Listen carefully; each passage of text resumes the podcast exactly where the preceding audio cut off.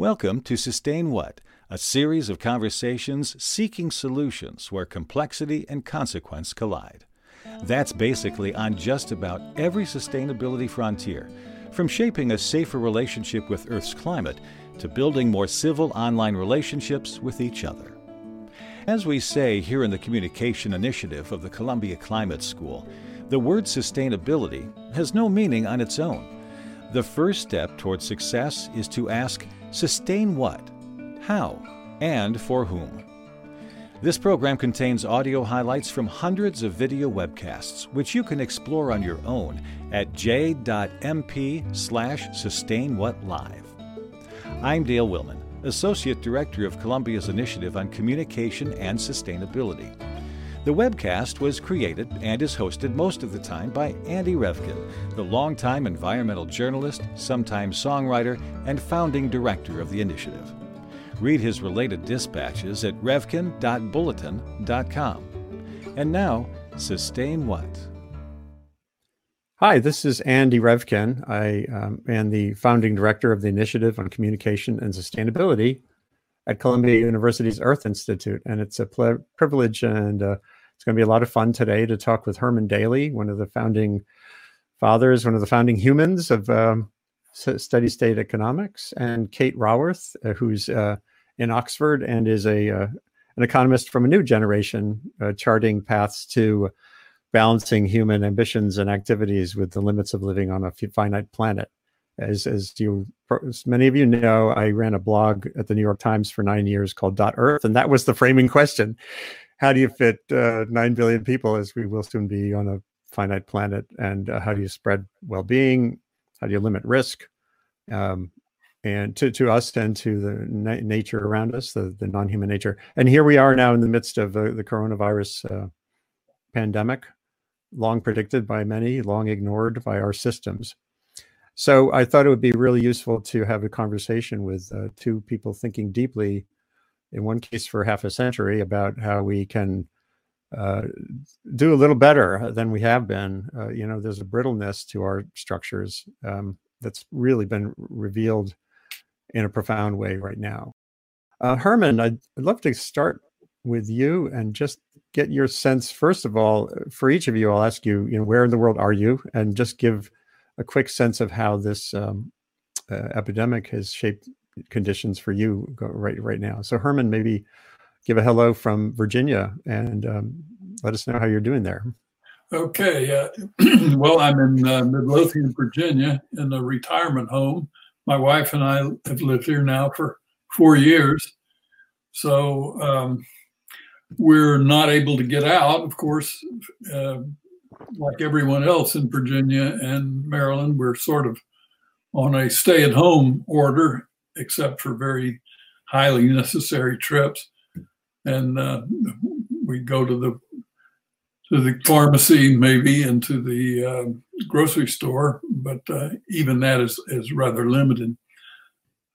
So that's about where we are. So it's a good time to think and sit around and talk to people.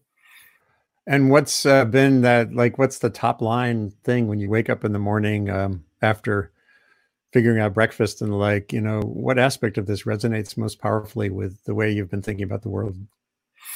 Well, I suppose um, you know I think of economics as a life science, and uh, basically the economy is a subsystem of the of the ecosphere and largely in ecological economics, we've been trying to uh, make that fit better and to recognize all of the life support systems that we receive from the uh, bi- biosphere and, and to not damage them.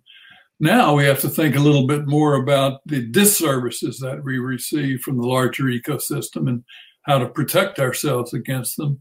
These random changes in, in something as insignificant as a as a virus in China or anywhere else uh, roils the stock market and, and brings a shutdown to uh, to life. So that's rather an enormous change in in the interdependence in the world, uh, which, well, I think we've not paid sufficient attention to. Yeah, um, I'm going to broaden the picture here, and, and that that issue, you know, I, I was looking back. We rewatched the film Contagion, which had a lot of expert support and uh, how it was written, and rereading um, some of the predictive literature about pandemic impacts and the the economic, the complete shutdown that's required here to um, stall the virus so long enough to control it eventually didn't seem to be adequately uh, foreseen. Uh, maybe you and Kate could could talk a little bit about that. Is this is the profoundness of how this has shocked the system?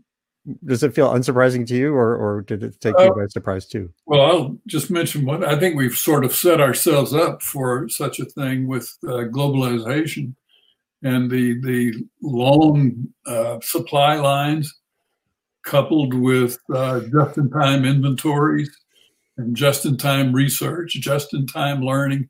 Everything is stretched thin to maximize uh, current profits, and uh, so and then and then globalization. We have interdependence through so-called free trade, free capital mobility, increasingly free migration or uncontrolled. And so all of this seems to me to be something that uh, viruses will just say, "Well, thank you very much. Uh, you've made it easy for us," and uh, and I think we have inadvertently. Yeah. And then there's this human trait that you've seen kick in almost all the way along the chain from China in the very earliest days. Local officials uh, we're we're not eager to share bad news up the chain, and um, that you see, uh, there's been a lot of reporting at every stage. There's been some issues where the the human element impeded rapid um, uh, transmission of the knowledge that could have been made made this a little better. And of course, here in the United States, it's been a bit of a nightmare with disinformation, misinformation. Uh, uh, what someone today was calling on NPR an infodemic, hmm. paralleling mm-hmm. the pandemic.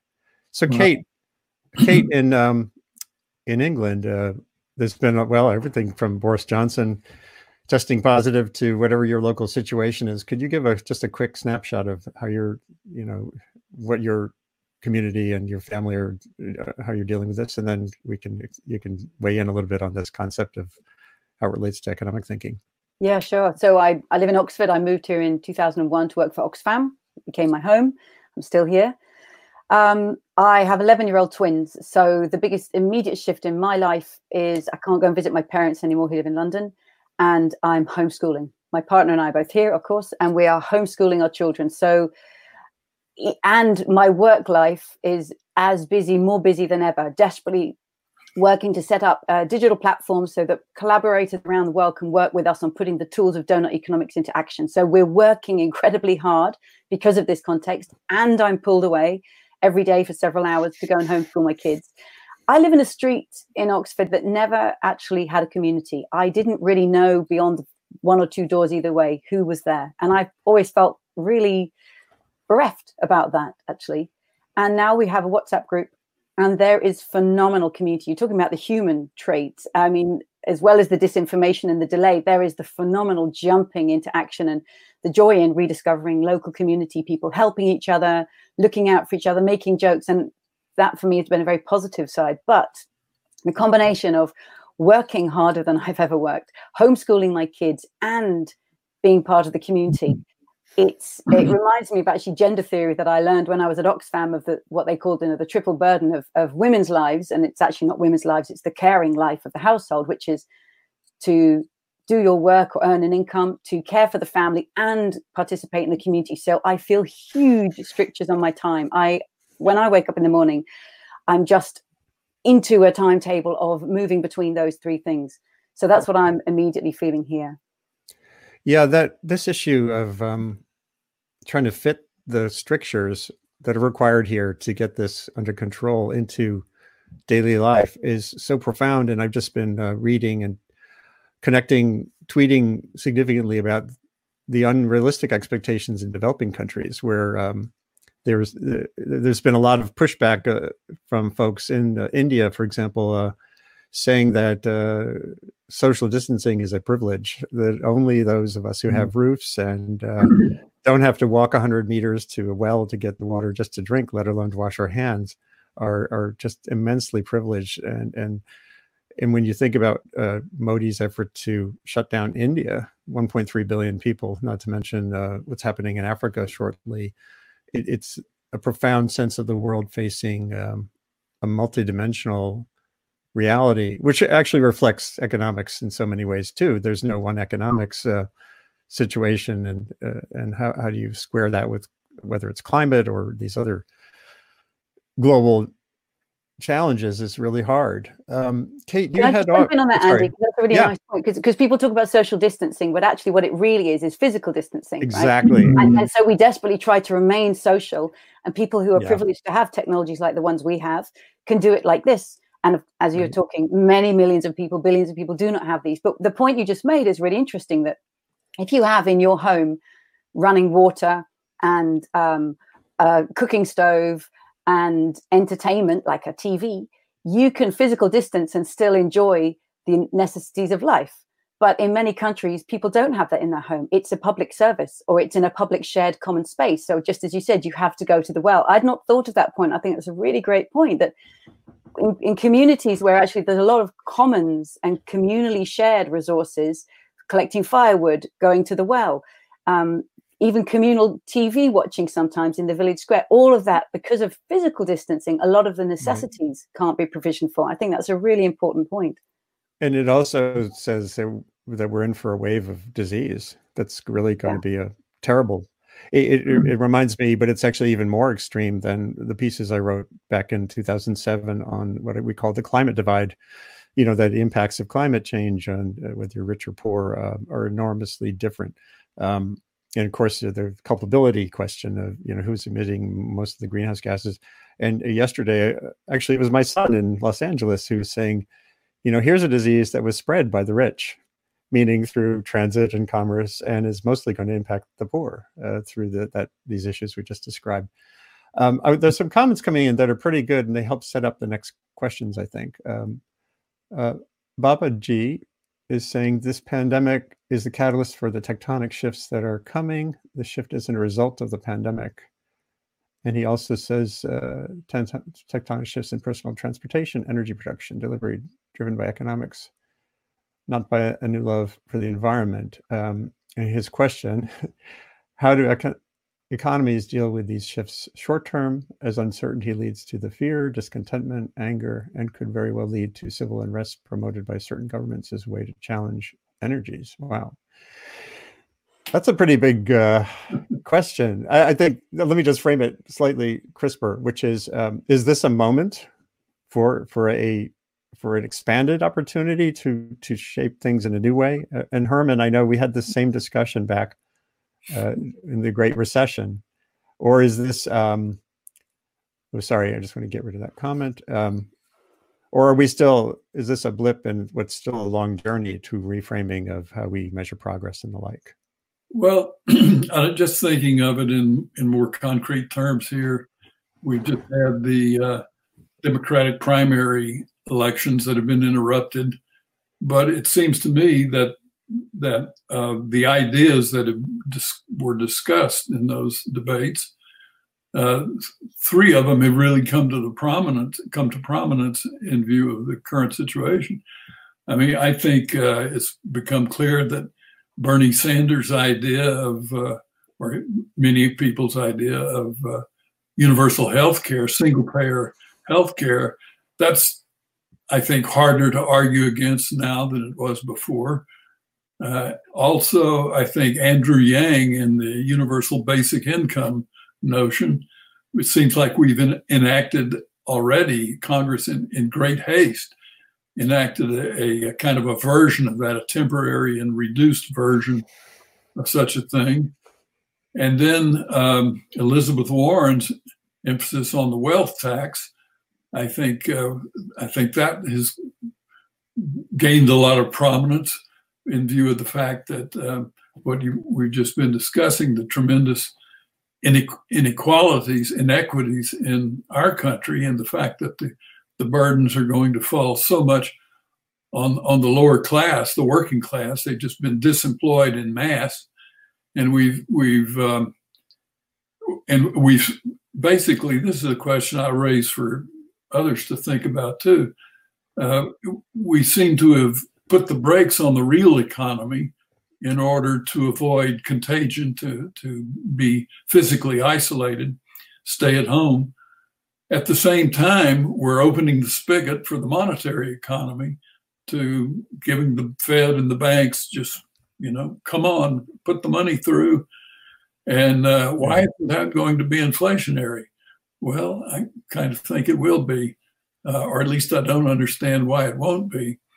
And um, that may give some further impetus to the idea of the of the wealth tax. Let's let's uh, turn put on the let's get some of that money out of the system uh, through a wealth tax and redistribute to help finance uh, what we're what we're spending at the lower end. Uh, so those are things that I think might be consequences politically and economically in the short run in the United States uh, of this. I'd be interested in what other people think about that. I, that's just off the top of my head. Yeah, uh, there was a conversation on Friday that uh, a colleague did as part of a resilience journalism training we're just starting to do. Uh, Dale Willman had Nate Hagens from the Post Carbon mm-hmm. Institute on with others, uh, Jon Erickson and mm-hmm. Juliet Schor, and they all agreed in a way. They weren't. They were saying this is an emergency moment where um, uh, Nate put it pretty crisply. Uh, you have to do it all. You've got to get basic income to people, and you've got to you do have to stimulate or save businesses at the same time. Now, wh- whether what strategy you use to do that one, and then he and he's then he backed away and said that the bigger challenge would then emerge later. But we're really in a complete. Juliet Schor said the economy. This isn't a recession. It, it's a it's a stoppage. It's yeah. a very it's a very different kind of thing. Yeah, very different. Very different. It's, it's uh, you just stopped producing for an, an, independent reason to control the contagion. It wasn't mm-hmm. a, a slowdown or a, so that's very different. Can I jump in there and yeah, say? Yeah, I was just going to say, Kate. Uh, yeah, yeah, this this point Herman's bringing up about the difference between the productive economy and the what he was calling the monetary economy. So I can't resist playing with toys. Okay, so I've got this hose pipe that right now I'm going to say this symbolizes the circular flow of goods and services through the productive economy. So somebody sells coffee in a cafe, and then they use that money to go to a yoga lesson. They buy some food, they buy uh, some healthcare, they go pay for some education. So uh, delivery service, by clothing. so things are going round and round the economy now. Just to recognize the landmark uh, insight Herman had. Apologies for this, Fern. Just taking a bit of natural capital here from my Fern uh, nature goes into this pipe. Okay, this is not a self-sustaining pipe. So let's just recognize that the economy uses natural resources. But what I'm trying to distinguish here is the productive economy of people who depend on salaries, paying for each other's salaries mm-hmm. every time they spend money. That's part of the economy. But I'm going to say there's a bit of payments that are coming out of it, and I'm going to use my little kitchen funnel here that are going over here. These payments are being siphoned off. Where are they going? They're going for rent they're going for uh, mortgages and they're going for debt. So it's the financial and the real estate sector who have the right mm-hmm. to produce money as credit that bears interest. It's the rentier landlord, it's the rentier economy that's extracting a rent permanently. And this crisis for me is highlighting the difference in people's source of income between those who depend upon this flow of income between salaries and incomes, and then those who are extracting a rent. And what the mm-hmm. virus has done through physical distancing is shut this down. You yeah. cannot yeah. circulate. But what is happening here? Are these rents being stopped, or are they still being extracted? And the most ex- the most um, striking and different measures that I hear of are, are, when governments are actually saying we need a rent freeze, we need uh, mm. interest free loans, because that means we're beginning to break the presumption that rent can always be collected, that extraction has the first right on capital. And that to me is one of the most um, valuable insights that we're getting now because we can suddenly see the difference between the productive economy and the extractive economy. And let's see it and learn yeah. from it and change it. So that's that's the question, Kate. Though I want to ask you a little more to d- dig in. Mm-hmm. Is there anything about this moment yet, or what you might anticipate, that gives you confidence that we can avoid over focusing on that what Nate Hagens was describing, meaning getting things going, which we know is essentially sustaining the existing pathways and norms, and getting someone to really pay attention to how how to reframe this. Uh, I just saw last week. I think OECD was blogging that this is uh, going to make the Marshall Plan look small. Hmm. You know, that, that, that globally in terms of how much money is going to flow. And when I write about climate climate ad- adaptation, for example, there's always this tendency to invest climate adaptation finance in in the things we already know, like building storm barriers, whether or not they're logical or correct. So, do you really? What's your sense of what what it would take to actually have whoever need who is it who needs to know, and what can change their full stop new thing possibility? So, as people always say, never let a good crisis go to waste. But yeah.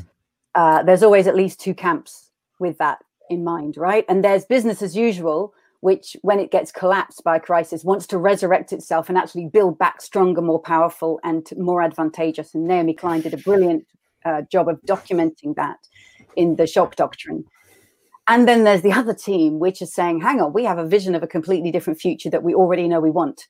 And mm. we can't let this crisis go to waste. And many people right. say that the financial crisis was not capitalized upon because the ideas weren't ready, right? And and mm. they weren't brought together have we done our homework since 2008? Have we started mm-hmm. assembling those ideas so that they are ready? And I would say, actually, I think what part of what's going to determine which way that goes is the big framing ideas, the paradigms that we steer ourselves by, the metaphors we hold in our minds, the pictures we draw f- for ourselves. And that's why, to be honest, it's a huge privilege for me to be in this conversation with Herman. We've never met before.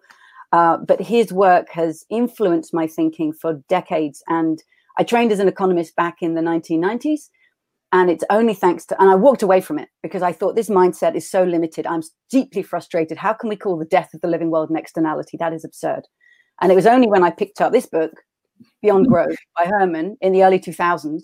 I read it while I was actually doing jury service. So I was going in and out of a court case. And while sitting in between that, my brain was turning circles because it had in it concepts and diagrams that I had never been taught. And that set me on the path saying, right, I actually want to be an economist now because I want to help make this economy happen. And you don't just get to make it happen, you have to find moments, cracks, or great fissures in the system like this one. When we can bring these ideas, which actually have been around for decades, yeah. and, and, bring back those images. So, I would love to share some of the images. Uh, the, yeah. the one that Herman drew uh, mm. that I think so powerfully helps us reframe the paradigm. Um, and I'll let Herman speak to this, but this diagram, once I'd seen it, there's no going back from this image. Once you see it and you get it, and economics can't just put it back in the box. Can you talk it through a little bit, Herman? Um, sure. Maybe there's some children watching this program since they're all out of school, and uh, I'll talk to them in, in, about this you know, you probably remember in school I used to give you uh, little puzzle books, and uh, one of the puzzles was always a picture, and the the question would be, "What's wrong with this picture?" And the picture usually would be pretty reasonable; everything looked pretty right, but there was something wrong, and you had to sit there and think and think and figure out what was wrong with the picture. Well, I've been using this picture as an as a way of of emphasizing the um, uh, another picture, the, the faults of another picture, which was the basic circular flow diagram on the first pages of every textbook, where this, you know, you just go around and around, and there's no inputs from nature and no outputs of waste back to nature and so forth. So this was an idea to look at the at the economy in its physical dimensions respecting the first and second laws of thermodynamics and not contradicting them and, and not making it look like a perpetual motion machine.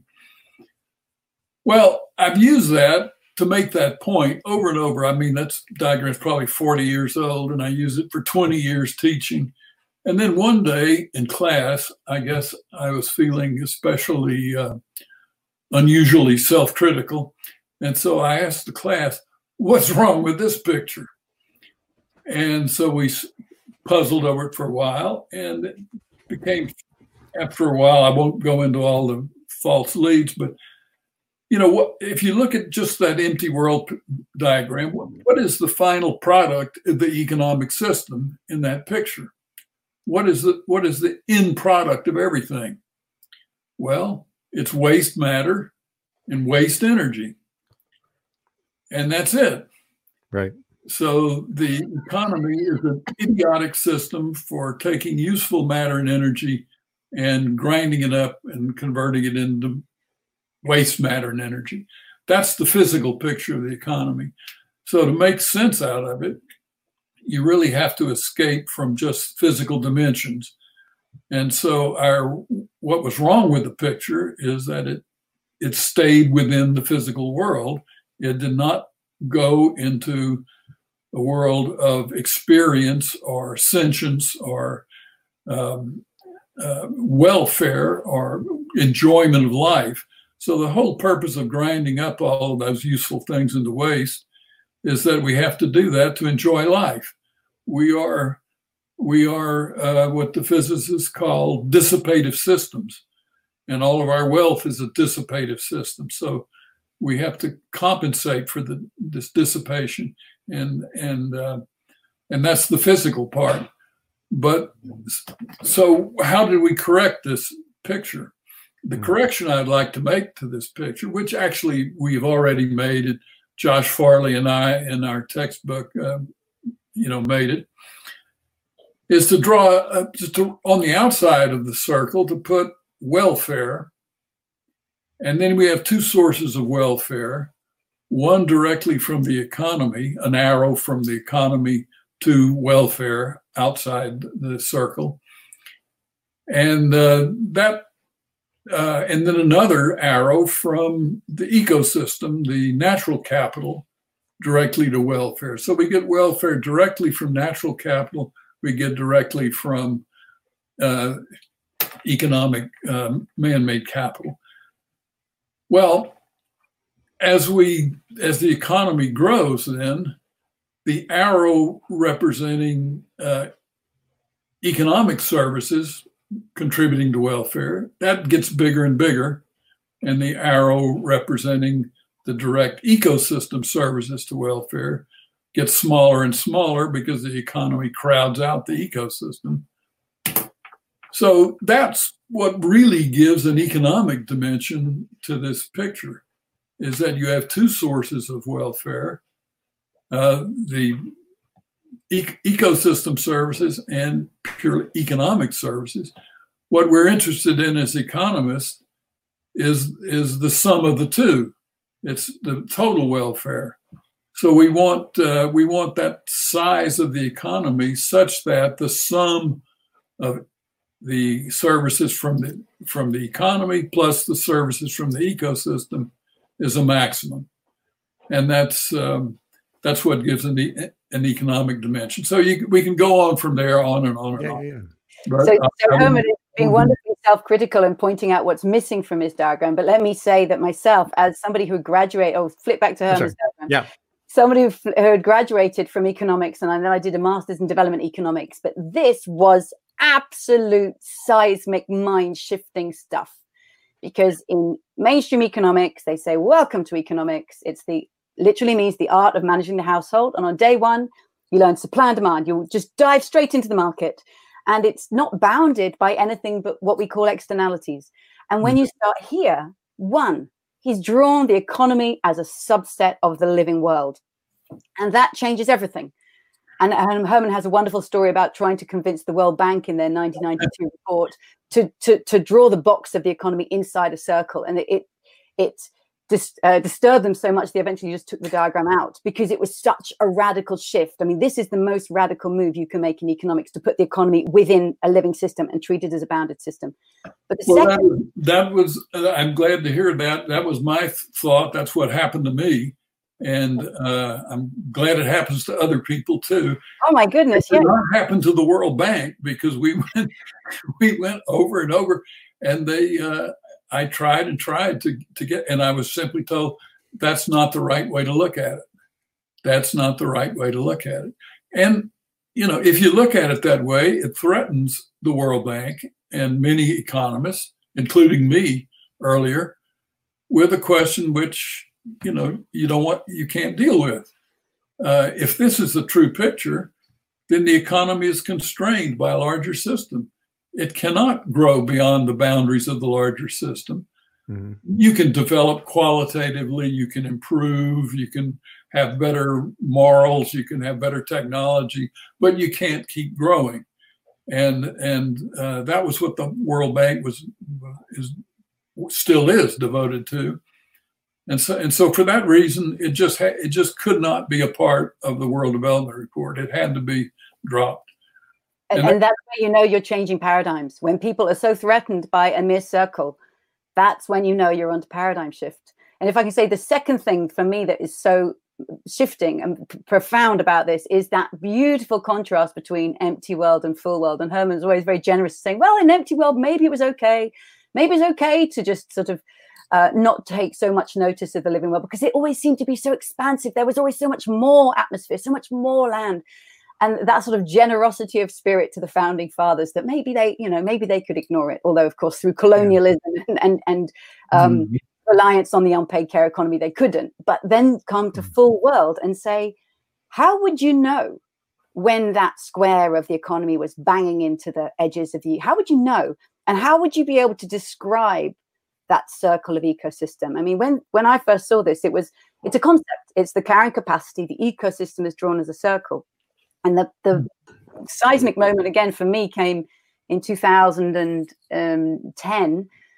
I had just come back from maternity leave. I was sitting at my desk in Oxfam, and somebody was running by me all the big ideas that had happened in the in the previous year. And if you flip to the next slide, Andy, um, it was the planetary boundaries diagram. The Earth system scientists at Stockholm Resilience Center and all over the world who come right. up with mm-hmm. nine planetary boundaries. There's nine life supporting systems within which humanity must live. And, and, and they had quantified it. And they said on, on climate change, it's 350 parts per million.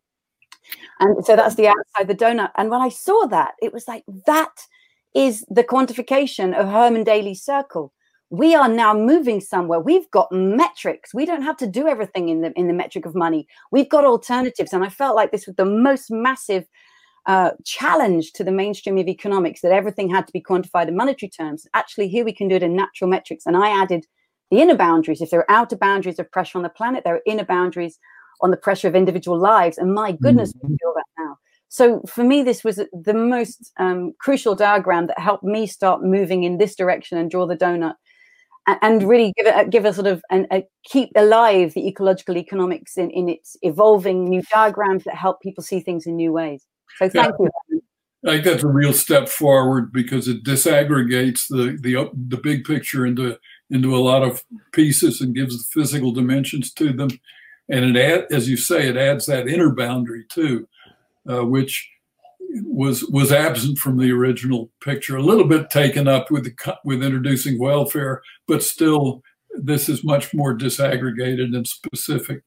So that's a, that's a nice, uh, a really uh, step forward and if we jump in this picture just briefly to use it, I mean, the, the idea of it is it's about meeting the needs of all people within the means of the planet. Leave nobody falling short in the hole in the middle, but don't overshoot planetary boundaries. We can start to tell the story of what we're experiencing in this pandemic now.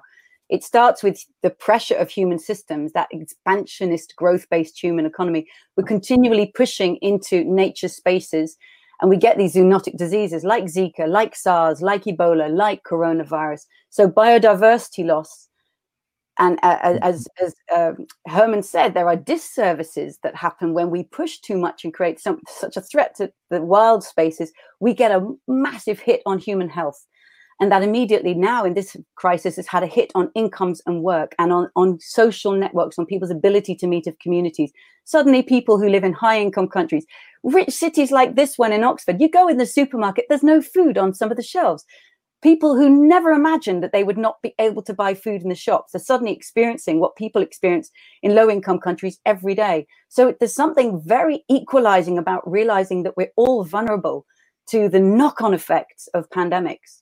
Right. There, there is, I want to show this uh, from Twitter. Um, uh, Bill Bow, there, and actually, there's a couple of comments, a lot of comments have come in that I'd like to try to scroll through in a minute. Um, but one thing that Bill has said here um, in looking at the great flatten the curve uh, uh, graphs that have gone around, uh, some of which actually date back to the 1918 epidemic. There was actually this understanding was was uh, emerged then. Uh, what you see there that it's a little harder to um, capture in uh, the, the, more this dimensional graph is, is the temporal element. You know, we're in a surge, and there's a shape to human activity right now. This sort of a, a conversation I had last week with um, Deborah Brosnan, who's a disaster risk uh, expert, was that uh, resilience is is a is a is a an activity. It's a process. It's a it's it's a time has a time dimension to it. So um, the question here was: uh, Is this graph of healthcare system capacity might this help raise awareness that ecological ceilings and social foundations uh, apply across the board? I, it was kind of interesting to see that come up. I don't know if you could both quickly weigh in on on having that dimensionality to it as well. I'll Time. jump in and say the obvious, and then Herman can elaborate on it. Herman created the three uh, conditions for sustainability many decades ago. One, extract Earth's renewable resources no faster than Earth can gen- regenerate them. Two, dump pollutions and wastes in Earth's sinks no faster than Earth can assim- um, assimilate them or make them harmless. And three, use non renewable resources no faster than we can find substitutes. And, and what I see here is a, an absolute equivalent. for allow infection and pandemic to or allow allow a virus to spread no faster than humanity has created the capacity to deal with it so what this curve does it doesn't say hmm. oh we'll make sure nobody gets the virus right. It, most people are going to get this virus yeah. but manage it within the carrying capacity and of course we can't change earth's carrying capacity we can reduce it but we can't increase nature's generosity we can increase the capacity of our health systems and many countries have systematically underinvested in them uh, for decades, and so that capacity is much lower than it could be. And maybe that's one of the big changes that's going to happen. But I'll, I'll love to hear what Herman sees on that.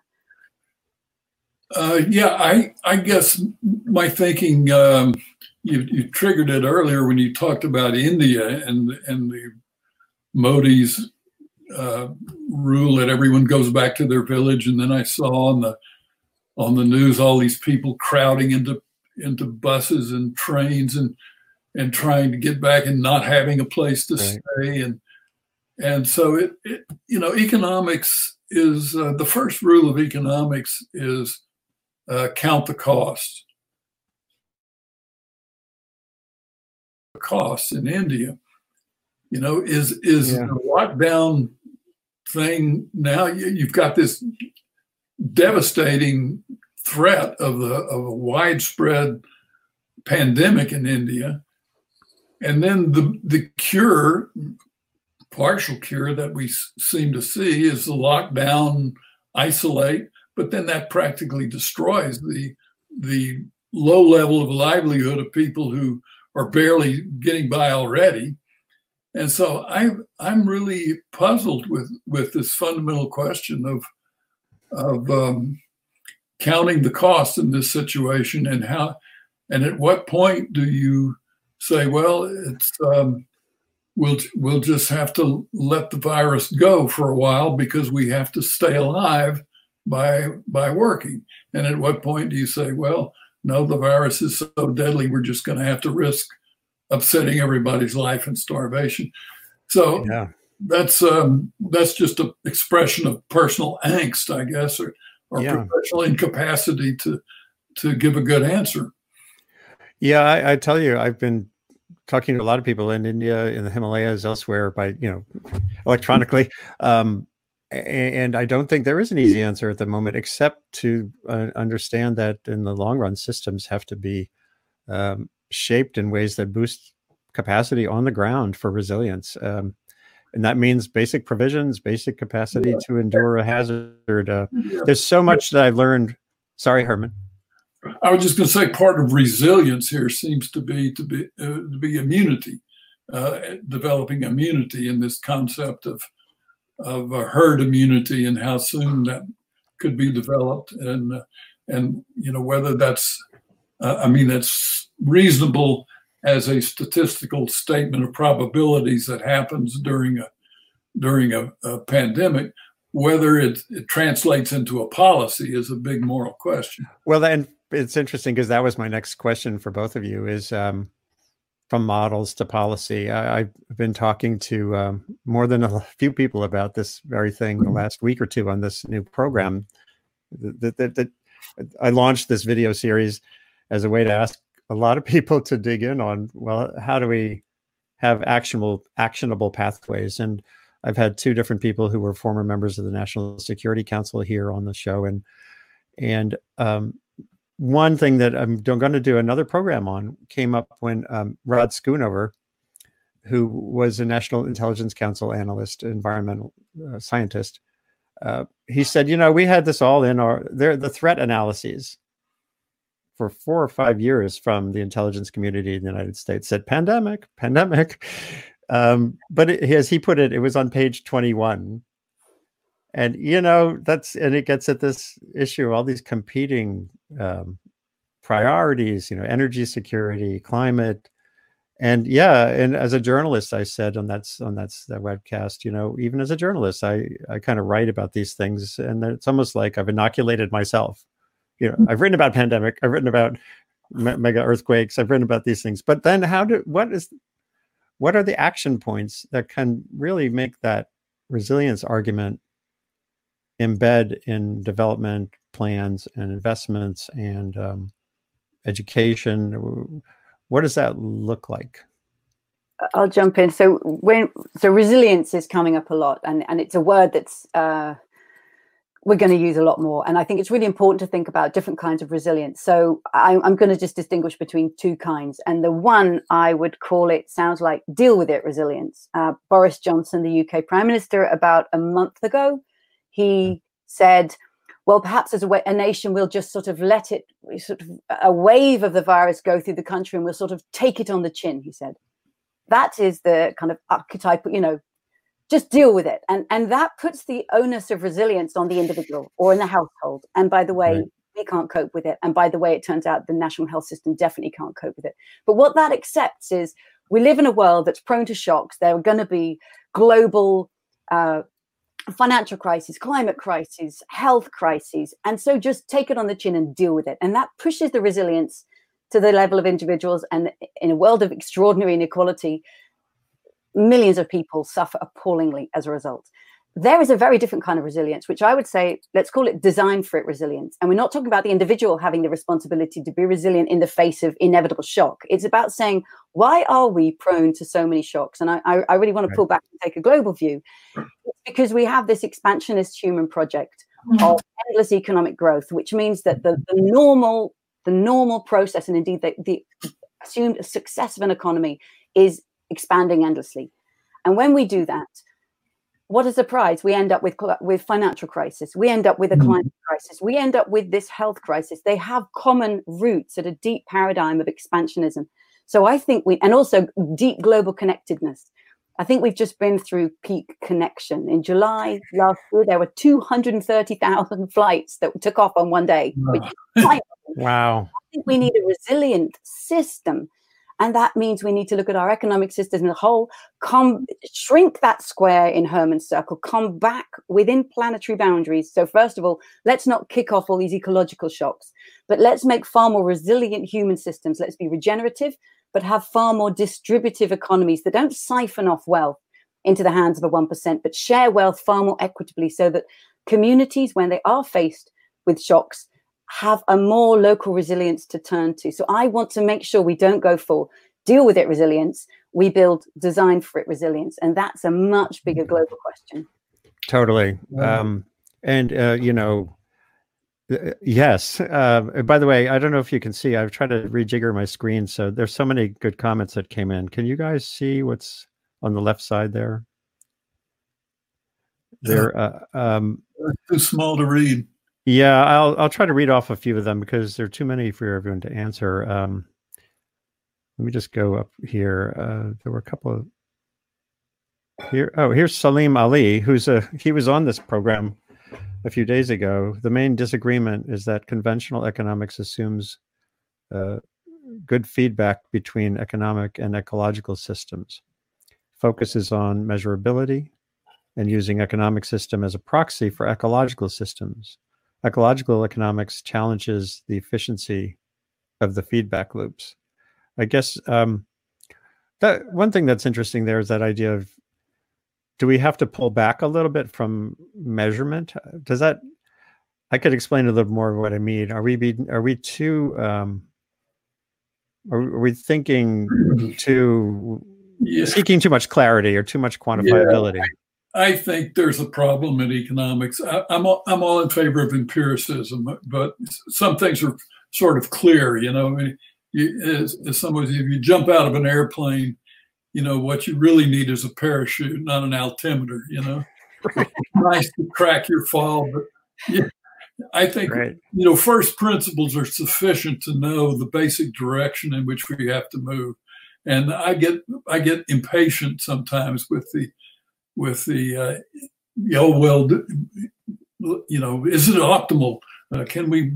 How do we measure it? And so forth. You know, after a while, you just accept that gravity exists, and you don't measure the, fall of every apple. You know, you just take it and, and go from there. I think we're at that point. I think we we know enough to to constrain growth, and I can't resist uh, the opportunity to ask Kate Raworth the question. I mean, she's I, am sort of I sort of represent the past. She represents the future, and I I've been hoping that more people would uh, you know have the same kinds of uh, reactions that she has had.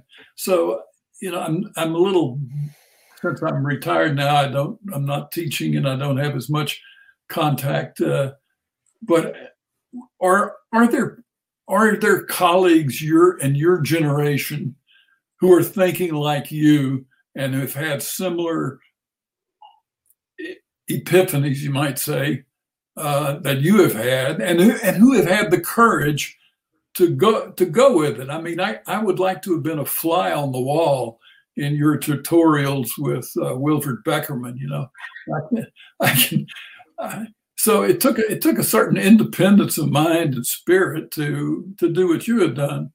How many people do you see in, in among your classmates that are doing that?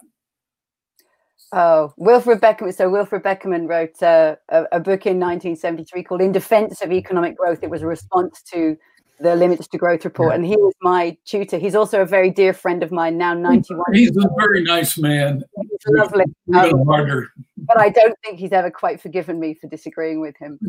Um, you'll be glad to know, Herman, that, and you know that you have created the most important form of economics in decades, which is ecological economics. And there are millions of people around the world who, when they find it, they say, Yes, this makes sense to me. I always thought there was something wrong with me because economics didn't make sense. Now I found this, I realized it wasn't me, it was the economics. so this makes sense to people. And it's had huge influence. And in, in all the rethinking economics movements, in all the movements being led by young people in universities, this is right up there.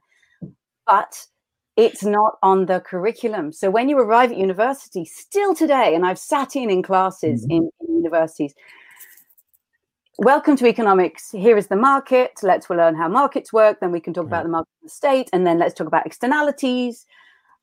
The thing that's missing is that the students are not even taught that this is a worldview. So there's not even, you don't even have an awareness that there's another way of thinking. And that's why students in the Rethinking Economics movement are calling for pluralism. Respect our minds and teach us that there are a plurality of ways of understanding, and perhaps we'll choose the paradigm that makes the most sense to us. But I think that these ideas are having more and more traction, thank goodness, if, if, if, nothing else, from these kinds of climate and ecological crises and health crises, that people say, where is a form of economics that actually has the capacity to hold this? They find it in these ideas. Well, um, like, I'm going to show you. Let me just quickly show you. There's a question that came in that's pretty sure. relevant. Um, Harry Harry Flint says, "I'm studying at NMSc uh, ecological economics hopefully next September, and was wondering if you have any suggestions or advice for, of institutions in the UK uh, offering graduates the opportunity to work towards well-being economy. So, anything come to mind? Uh, so let me just say that so fantastic that Harry's up to study eco- um, ecological economics, and may many more students discover that is exactly actually the economics that equips them for the 21st century. the real challenge, and I, and I teach um, on a master's in environmental change and management in Oxford, and I see students come through, and by the way, of course, they they are paying loans for their degrees, so their education is financialized. Yeah. They they come on our courses, they learn about regenerative economics, uh, circular economy, ecological economics. They say, yes, this is what I want to do. And then when they leave university, they have to pay off their loans. And the mm. places that are offering them jobs sufficiently well salaried to pay off their loans want old school economics, want business as usual. So they, they actually often leave in a really existentially challenged situation, which is why Harry's very smart on asking about this. I've just set up Doughnut Economic Action Lab exactly to be one of the many institutions we need. We need ecosystems of new economic thinking so that people like himself can actually graduate and use the ideas they've learned and be putting them into practice because this is let's come back to where we began if there's going to be a crisis which way are we going to emerge from this emergency? Yeah. and we need to build up these new ideas and harness the young generation. Thank you for calling me the next generation herman. I'm 50 so i look at the young people coming through and say it's them. Let's harness that new talent coming through and make sure they get to employ the skills they've learned rather than put them in the bag and, and work with old ideas because that's the only place they can pay off their loans. Yeah, that's true. And I, the the question about you know where he could study, uh, I think you you know more than I do, but I think Leeds in uh, has has a program, and in in Europe, uh, in Spain, uh, Barcelona is has a big area. Here in this country, uh, the University of Vermont has a re- arrangement with York and with McGill University. They're a little uh, triad up there, which has programs in ecological e- economics. So I think uh, there there are those possibilities, but just the way things have developed in standard economics departments. I remember when I started teaching many years ago, uh, there was, you know, you had courses in history of economic thought, you can hardly find a course in the history of economic thought anymore. Yeah. It used to be required. Now it's not even available as an elective. Uh, there used to be courses in comparative economic systems, capitalism, socialism, so forth. Well, now we all know that uh, there's only one alternative. There's no alternative, and it's all the, the capitalist system.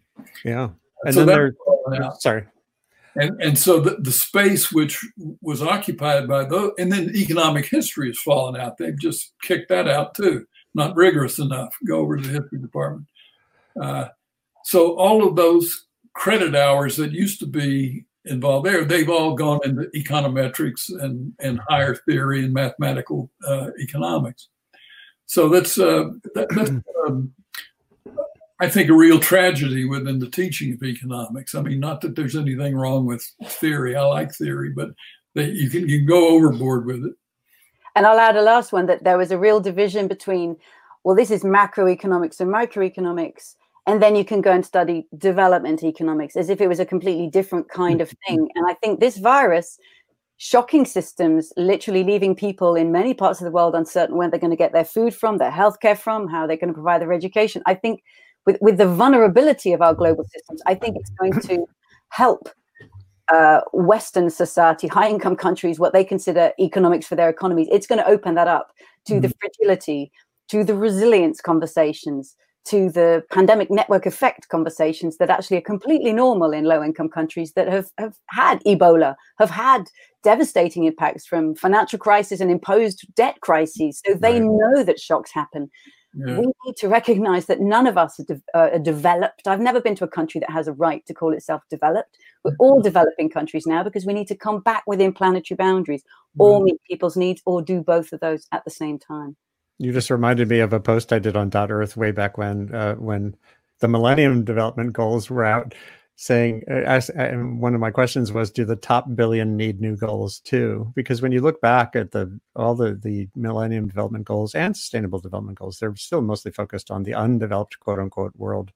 And that uh, left a, big chunk of the impacts uh, on the planet uh, unaddressed there's a great question god a couple more great uh, points here mm-hmm. peter duran says uh, where do externalities figure in the attention economy is attention a blind spot in doughnut economics, well-being economics?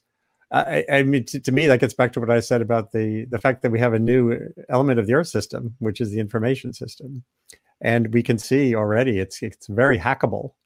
Our brains, as um, Shelley uh, Sherry Turkle at MIT and others have shown very powerfully, are distracted and and hijacked. Uh, attention is hijacked. Um, Tristan Harris's work, um, uh, cap- recapturing your your attention, Does, is that model more important than ever, given how decisions or indecision about pandemic behavior are driven by this big swirling mass of social media and the like? Yeah, I, I guess the um, what do they call it? The sur- surveillance economy and the business of uh, information. That I think this becomes very important. Economists have dealt with this to some degree, but uh, information is a um, non-rival good, and uh, it doesn't fit well in the market. And we tried to make it fit in the market by artificially making it scarce and giving patent ownership to certain information and technologies. And I think this is you see it right now with well now I'm I'm um, you know, dependent on things like Instacart for our ordering uh, food. And I just saw that Instacart, the employees went on strike. And I hmm. listened to what they were saying. And uh, they had every reason to strike. I mean, they were really being ripped off by these people who have captured a, a node in the information economy such that they control everything through this bottleneck of information uh, and and then they farm out on really uh, drastic terms people to work for them to to to fit in to supply the needs of others. Uh, so I, I, think this is a this is a real problem and it's going to going to cause further difficulties. Um, I don't know quite how to how to yeah. The attention economy makes me come back here actually uh, we, people hang out on Facebook and think they're just there to enjoy posts of their friends' cats and neighbors and dogs and what we're doing, and and actually they're siphoning off something, which is your attention, and monetizing it through advertising. So again, there's always you know when something's free, you're the product, and what is being siphoned off, and that's the attention. But the power, the the the, the impact, and the way these technologies are used, and the impact they have on us, of course, depend on what their purpose is. And that depends on how they're owned and how they're financed. So a platform like Facebook is fi- owned and financed in a way that's there to maximize revenue and that's to capture attention in order to monetize it. But there are other platforms using the very same kind of technology. Mm-hmm. In the mm. Netherlands, there's a, a platform called Gebied Online. It means neighborhood online. It's a mm. cooperatively owned platform. It's popping up neighborhood to neighborhood. It's financed and owned and governed by the communities who use it. So the point is to circulate useful, valuable information amongst those people. So it's not the platform itself, it's not the the, the means of sharing information, it's how it's owned and governed and yeah. financed that determines what it does with our attention. Exactly. What was the name of that again? Gebied Online. It's one of my few Dutch words. It's G E B I E D Gebied, it looks like, and if you want to say it in English, online. And it's a wonderful platform that neighborhoods mm. are using. Um, and it's like uh, community connection without the massive corporates. And it's just a lovely example that it's not that it's in, it's not inherent in the technology. It's how it's purposed, networked, governed, owned, and financed, and that makes it all the difference. For sure, mm. and, and uh, even within Facebook, you do see useful community driven discussion and discourse. My little tiny town here in the Hudson Valley has Philipstown locals, and it is the place you it is the town square. It is the place you go to to see if you heard a loud noise or if the traffic is weird. Um, um, but there, the bigger system seems very broken, meaning uh, at the larger mm-hmm. scale. Um, it's kind of um, mm-hmm. an enormous new challenge is how to how to get this system with the upside a little more dominant. I think it still is overall a positive part of our experience. And right now, with with the physical distancing, I think there's some. I think some paradigms are being bro- broken right now. I think the university model, exactly, just as you all said, you know, the loans that young young young people have endured, the the debt to go to a college and learn, uh, and now seeing how many resources they can uh, uh, exploit online. I, am hoping universities don't see this as a just a temporary patch. You know, we're all in Zoom right now, or on Streamyard here, and now we'll just go back to the norms. I don't know if you feel like that. System. Yeah, well, my grandchildren now are all taking their university courses online, and uh, it looks like that'll go on for at least a while. So it, it may that may change, as you say, the whole the whole paradigm.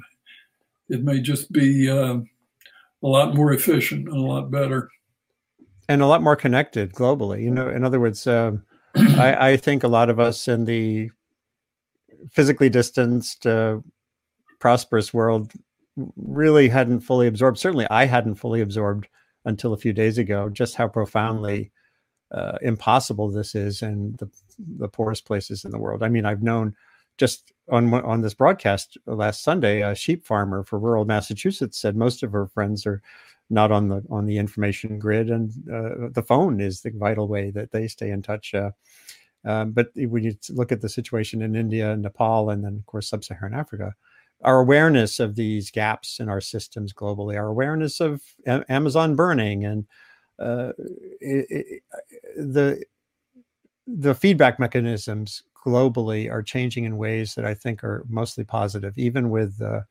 Trumpian, you know, and uh, Russian and other efforts to use the system in harmful ways uh, or um, ways that you might not see as productive. I, I think we're poised for um, betterment to come to the foreground. Mm-hmm. Um, there's so many more questions. Some of them are pretty granular. I noticed that Brian Fitzgerald there happily posted the link. Yeah. You can see. So this all gets archived. People can come back and great sift for the links. And I'll use Twitter to add some more uh, features like that, which is great. Uh, someone said there's something here. Maybe this is another one, aka Nextdoor. Well, I don't think community? Nextdoor is owned as a cooperative, so I it may look like it has the same function, but I think it's uh, crucial. As with any enterprise, you need to ask how is this owned and how is it financed, and that yeah. will tell you ultimately what it really is trying to do. It's interesting. Mm-hmm. If you don't mind, I'm going to s- swing through a few. I'm just going to post some of these, and if you have a quick reaction react away. And if not, we'll just uh, scroll forward a few more and then we'll have some closing thoughts. Um, um, here's uh, Melanie Valencia says, do you expect that after COVID-19, we'll just have more funding for virology vaccines? Or can we see a systemic change even in economics? How do we promote the latter? In other words, um, this we kind of dealt with this a little earlier, but is there an action point um, that you can see some particular step so, next so week or next to, month? Economists love to talk about vaccines as an example of a public good. And that's kind of often given as one of the archetypal examples of why we need uh, to raise taxes to pay for public goods that we all will benefit from. But I think it's much more. I mean, yes, we'll we I think we will see more funding for vaccines, but also for health system capacity. Because what this virus is teaching us is that new things will emerge.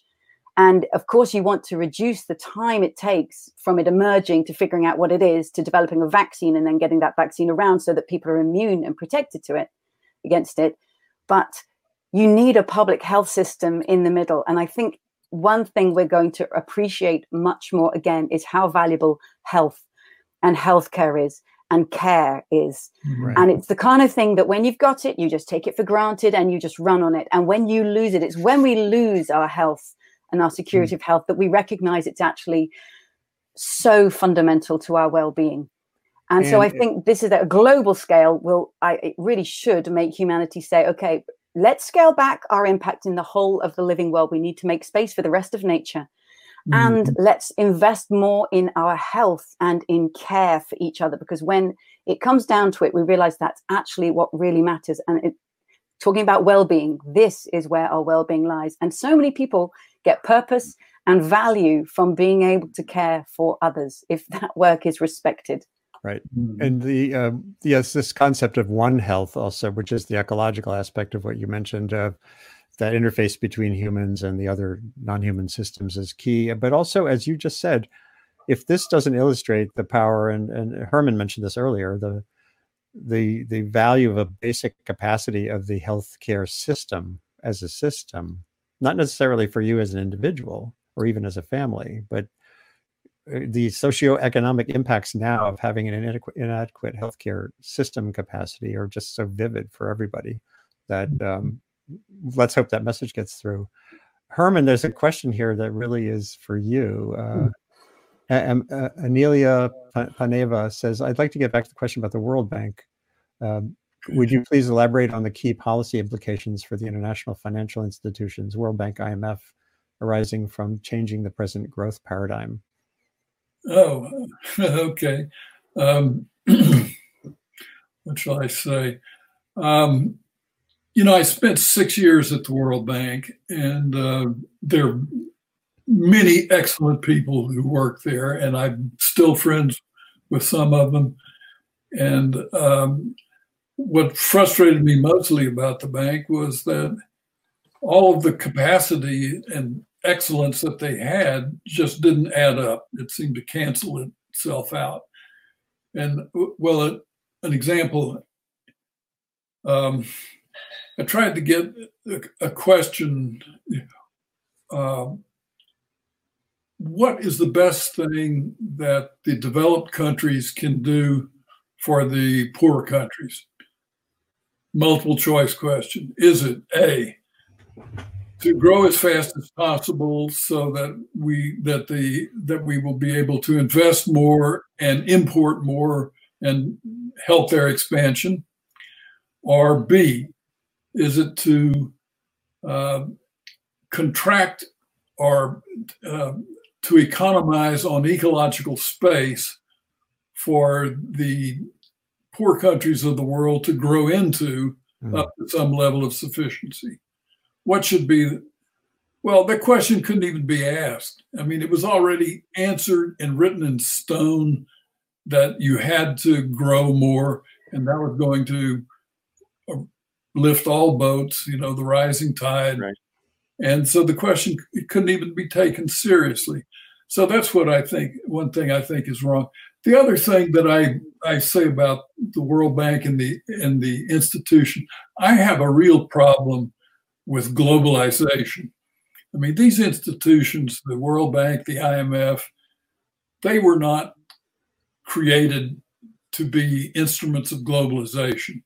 They were created after World War II in order to help nations do things together which were in their own benefit as nations to improve trading conditions.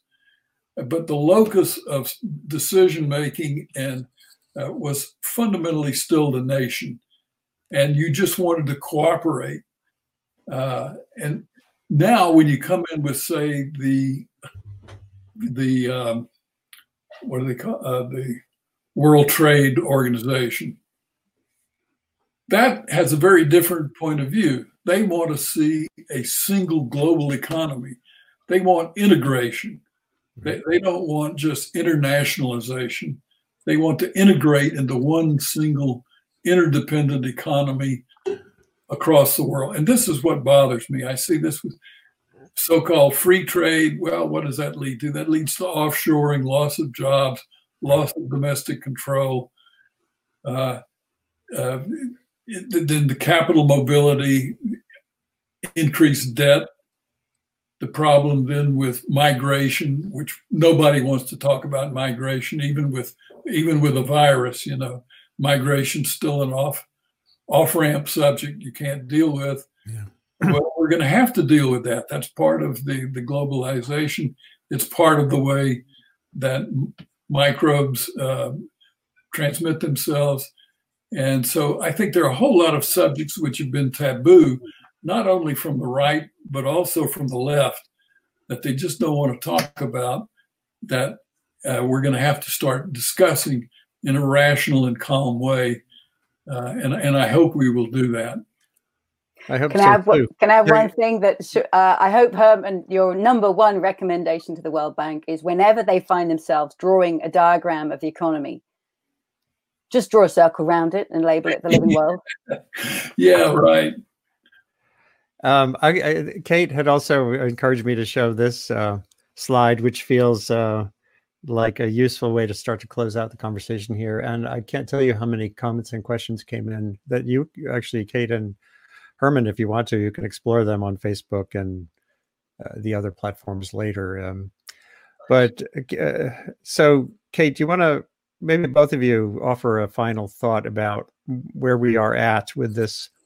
It, to me, uh, in 2000, December 2004, I covered the uh, Indian Ocean tsunami as it was unfolding. I was given the task of writing the big, what's called a tick-tock, the big story, pulling in reporting from around the world from our Times reporters uh, and putting together a chronology. And I focused it on this scientist in Seattle who was trying frantically to run a model fast enough that he could warn Sri Lanka or warn Kenya in ways that could be actionable.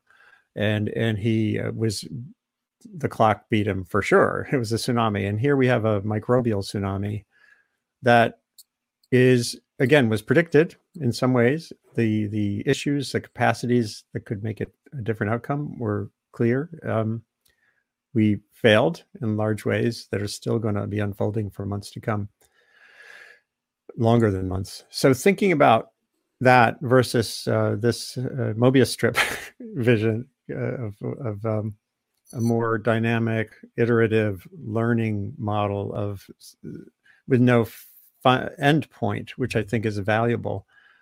What what would each of you say as a message to uh, either the um, young scholars who are here on the line or uh, the older folk about a way to prod us um, actionably I'll jump in because this this right. is you've put on the screen that something I sent you earlier, and I now see that I wrote Hollings wrong. It's not Hulling, it's H O. It's Buzz Hollings ah, diagram. Of, ah, Buzz, my, my, fault.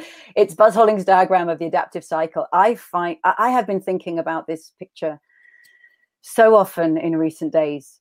Um, it comes from systems thinking, resilience thinking, and so just to give it a quick introduction the idea of up the side is systems that have more potential to become what they want to become and then there's more connectedness more networks and um, more complexity going along the bottom. Let's start down in the bottom left hand corner r right? A system wants to exploit opportunity and it goes up that curve. Now that shape whoop, that is the growth curve. That is exponential growth with those arrows totting up it and we can have a long conversation about when this exploitation of human societies of human economies began. We could go back many many hundreds of years but we can certainly see a measurement point around the 1950s when and, and people have called it the great acceleration of just GDP and humanity's use of all resources and carbon emissions, da, da, da, da, da, we've gone up. so we've been accelerating up this curve. And I think the fundamental, one of the fundamental problems with mainstream economics is it believes that this curve upwards is the normal and it will continue and can and will and should continue forever. What this thinking, and I love that Herman began by saying, I think of economics as a life science. So let's take this diagram from life science, which would say, oh, by the way, economists, see this phase that we think we're always in? Um, life scientists will tell you it's just a phase. And, and at the top, there's something called conservation, which sounds good. Eh, we could also call it um, brittleness, uh, which which creates a fragility because oh, there we are, a clean one. When when we get brittle, we get less less able to adapt and cope with shocks. And I feel that, I mean, who knows where we are on this system? And there are micro ones going on and massive long system ones, but I just can't help but think since 1950, exploitation up that a great acceleration. And then since around 2000, financial crisis, climate crisis, right. uh, extraordinary levels of inequality that make a brittleness and a fragility. And then coronavirus just feels whoo, it's kicking us around this curve. Right. And I'll be honest, yesterday I saw on Twitter from Vinay Gupta, who's just a, a, a very brilliant systems thinker. He tweeted, Hey, everybody, you need to turn your attention over here. Two things the World Food and Agricultural Organization saying there are new swarms of locusts forming in the Horn of Africa, right. about to mm-hmm. decimate crops there. And some nations have begun um, putting export bans on crops. So Kazakhstan is not exporting wheat. Vietnam has put on temporary export bans on rice. I'll be very honest, I went very, very quiet yesterday when I saw this because you think, yeah. oh my God, here comes another one. And and I just feel like we're going round this, and let's be very honest, some people experience this far, far worse than others. And I'm sitting here in the UK in a very privileged position that um, it's not likely to devastate my life personally, but my goodness, that is a very painful process of release. But if if we are heading for something that we could call release, therein lies possibility because it shoots through to reorganization. And this brings us back to in a crisis, do we rebuild the old? Will it just take us back around this loop of mainstream capitalism that just has that extractive quality again? Or can we reorganize and can we bring in ideas like Herman's that have been waiting for decades to be the framing paradigms of our generations. And this is certainly what I'm dedicating my life's work towards is to help make those ideas the ones that sing through, that make sense, that speak to policymakers so that we can reorganize this in a way that actually creates something much richer for humanity that we can thrive within the living world. Mm-hmm. And Herman, you get the last word on this. Uh, do you feel you uh, you're in your 80s and uh, does this feel like uh, a moment of possibility for you or uh, do you still feel a little bit uh, in the wilderness i'm in the wilderness but the, but the wilderness is being destroyed so i'm coming out of it in, involuntarily i guess uh, no but I, this is encouraging and and i'm encouraged by another thing i mean i i asked kate a minute ago if there were any how many people in her generation were sort of like her. And I've I've discovered uh, one at least, another very important in China. There's a uh, even though China is totally dedicated to growth, there are some economists in China who have become ecological economists uh, out of their own traditions and also borrowing from the West. And um, I um, at, at Peking University, and they've had a conference, uh, which I think has made a big step forward in in in that world. So I think there are things that are happening, and uh, I so I'm very pleased by that, and and I'm I'm hopeful that that will uh, that that will continue. And goodness knows, I mean, we have a long tradition in economics going back to John Stuart Mill and others. There's a whole, or even before that, that that economists can can draw upon. And uh, let, us get back to the history of economic thought and, and break out of this little box of the present only and, and look to what people have thought in the past. And it was, uh, a lot of it was very good. So that's kind of what I what I'm thinking. Wonderful. Well, this has been uh, a rare treat, and uh, from the looks of the comments and the the, the viewership, um, there's thirst for more. I, I we might want to try to revisit um, in a month or two and uh, check in on how things are going. If, if you great. if you any if either of you see something cross your radar that uh, begs uh, being discussed, uh, renewing the discussion, we should do that. Um, mm-hmm. I did flash there very briefly. One of the promising signs I've seen is that there is this adaptive capacity concept has con- there's convergence around it from the field fields uh, very different fields um, as as Kate was describing and then I mentioned let me see if I could just post it one more time. Um, the um, there's uh, in in folks like Susi Moser who have been involved in disaster risk reduction resilience work uh, around climate for decades Susi's new uh, push is on the adaptive mind. How, how can we build the capacity for dealing with constant traumatic and transformative change? You know change is changing. The the um, the pace of everything the dimensionality is changing um, in ways that are normal right? But we're and we're we're not catching up with that at all. So what do you do in the meantime with your your mental state and how do you how do you ground yourself as you pursue these questions? Um, and i just think that the more we can talk this through and share and shape and get it into curricula. And by the way not just at the higher education level but down down lower. So kids are able to think and that's one of the great aspects of kate's work is it's transferable. Uh, mm-hmm. there, there are games built around it. I, I showed on twitter uh, there's a tabletop game you can play the doughnut economics game. And you're both uh, you know carrying it on a tradition of examining norms and pushing forward toward um, a new world that will always be a work in progress.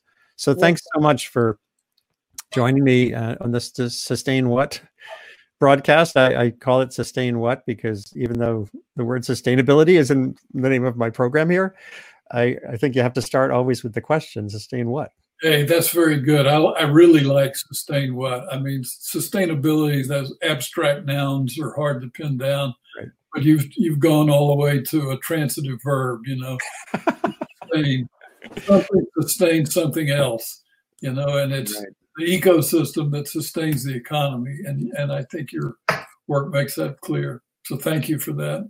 Well, thank you, Herman. It's wonderful to visit with you. Stay safe there. Um, nursing homes are kind of the, the front line right now, sadly, and yeah. um, re- retirement communities. And and Kate, keep out, keep up the good work. Um, yeah, thanks so much. This has been huge privilege, and I would absolutely love to come back and have a conversation some month's time. We we will all see things and know things and think things we can't quite imagine right now. There you go. Thank you all, and thanks for uh, tuning in, everybody. Um, I'll be following up. I'm sure Kate will on Twitter and a little bit on Facebook, much more on Twitter. So at Revkin and at Kate eh, at Kate Raworth, right? Is it Rayworth yeah, or Raworth? It's Rayworth. Raworth. Raworth. Okay. Raworth. Great. Be well. Thank you for listening to Sustain What, a production of the Initiative on Communication and Sustainability at Columbia University's Climate School.